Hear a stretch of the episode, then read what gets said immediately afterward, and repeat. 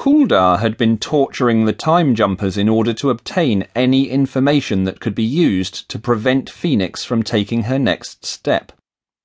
He had recently learned of the retrieval of the magic carpet, which enraged him, and he knew that with each weapon she retrieved, she was making herself more and more powerful, so he was determined to find out what she would do next.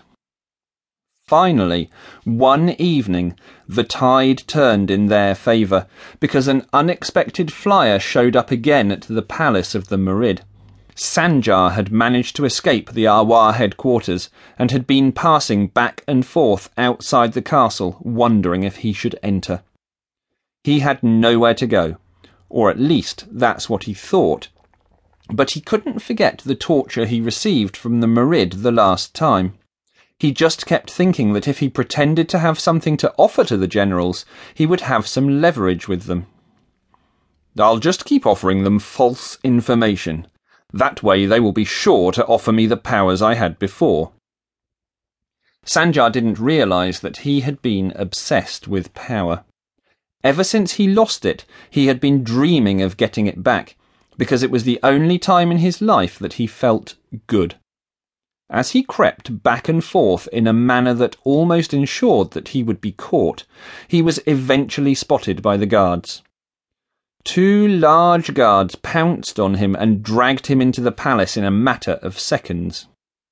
Kuldar couldn't believe what he was seeing. Sanjar, Sanjar, Sanjar. To what do I owe this pleasure?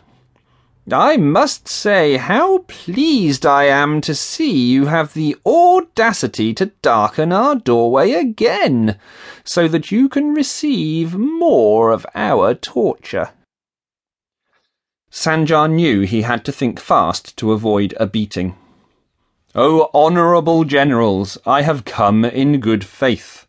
Please believe me when I tell you that I'm ready to help you in your purposes. Kuldar was intrigued, but at the same time shocked at the audacity of Sanjar to come back to them after failing them so miserably in the past.